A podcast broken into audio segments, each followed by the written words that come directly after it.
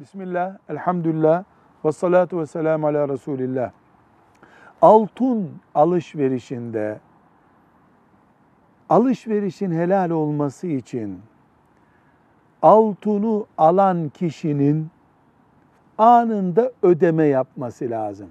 Taksitle sonra ödenmek üzere altın satmak caiz değildir. Efendimiz sallallahu aleyhi ve sellem bunu yasak tutmuştur. Bunu bilmeden yapan istiğfar etmelidir, tövbe etmelidir. Kuyumcu kardeşlerimiz buna dikkat etmelidirler.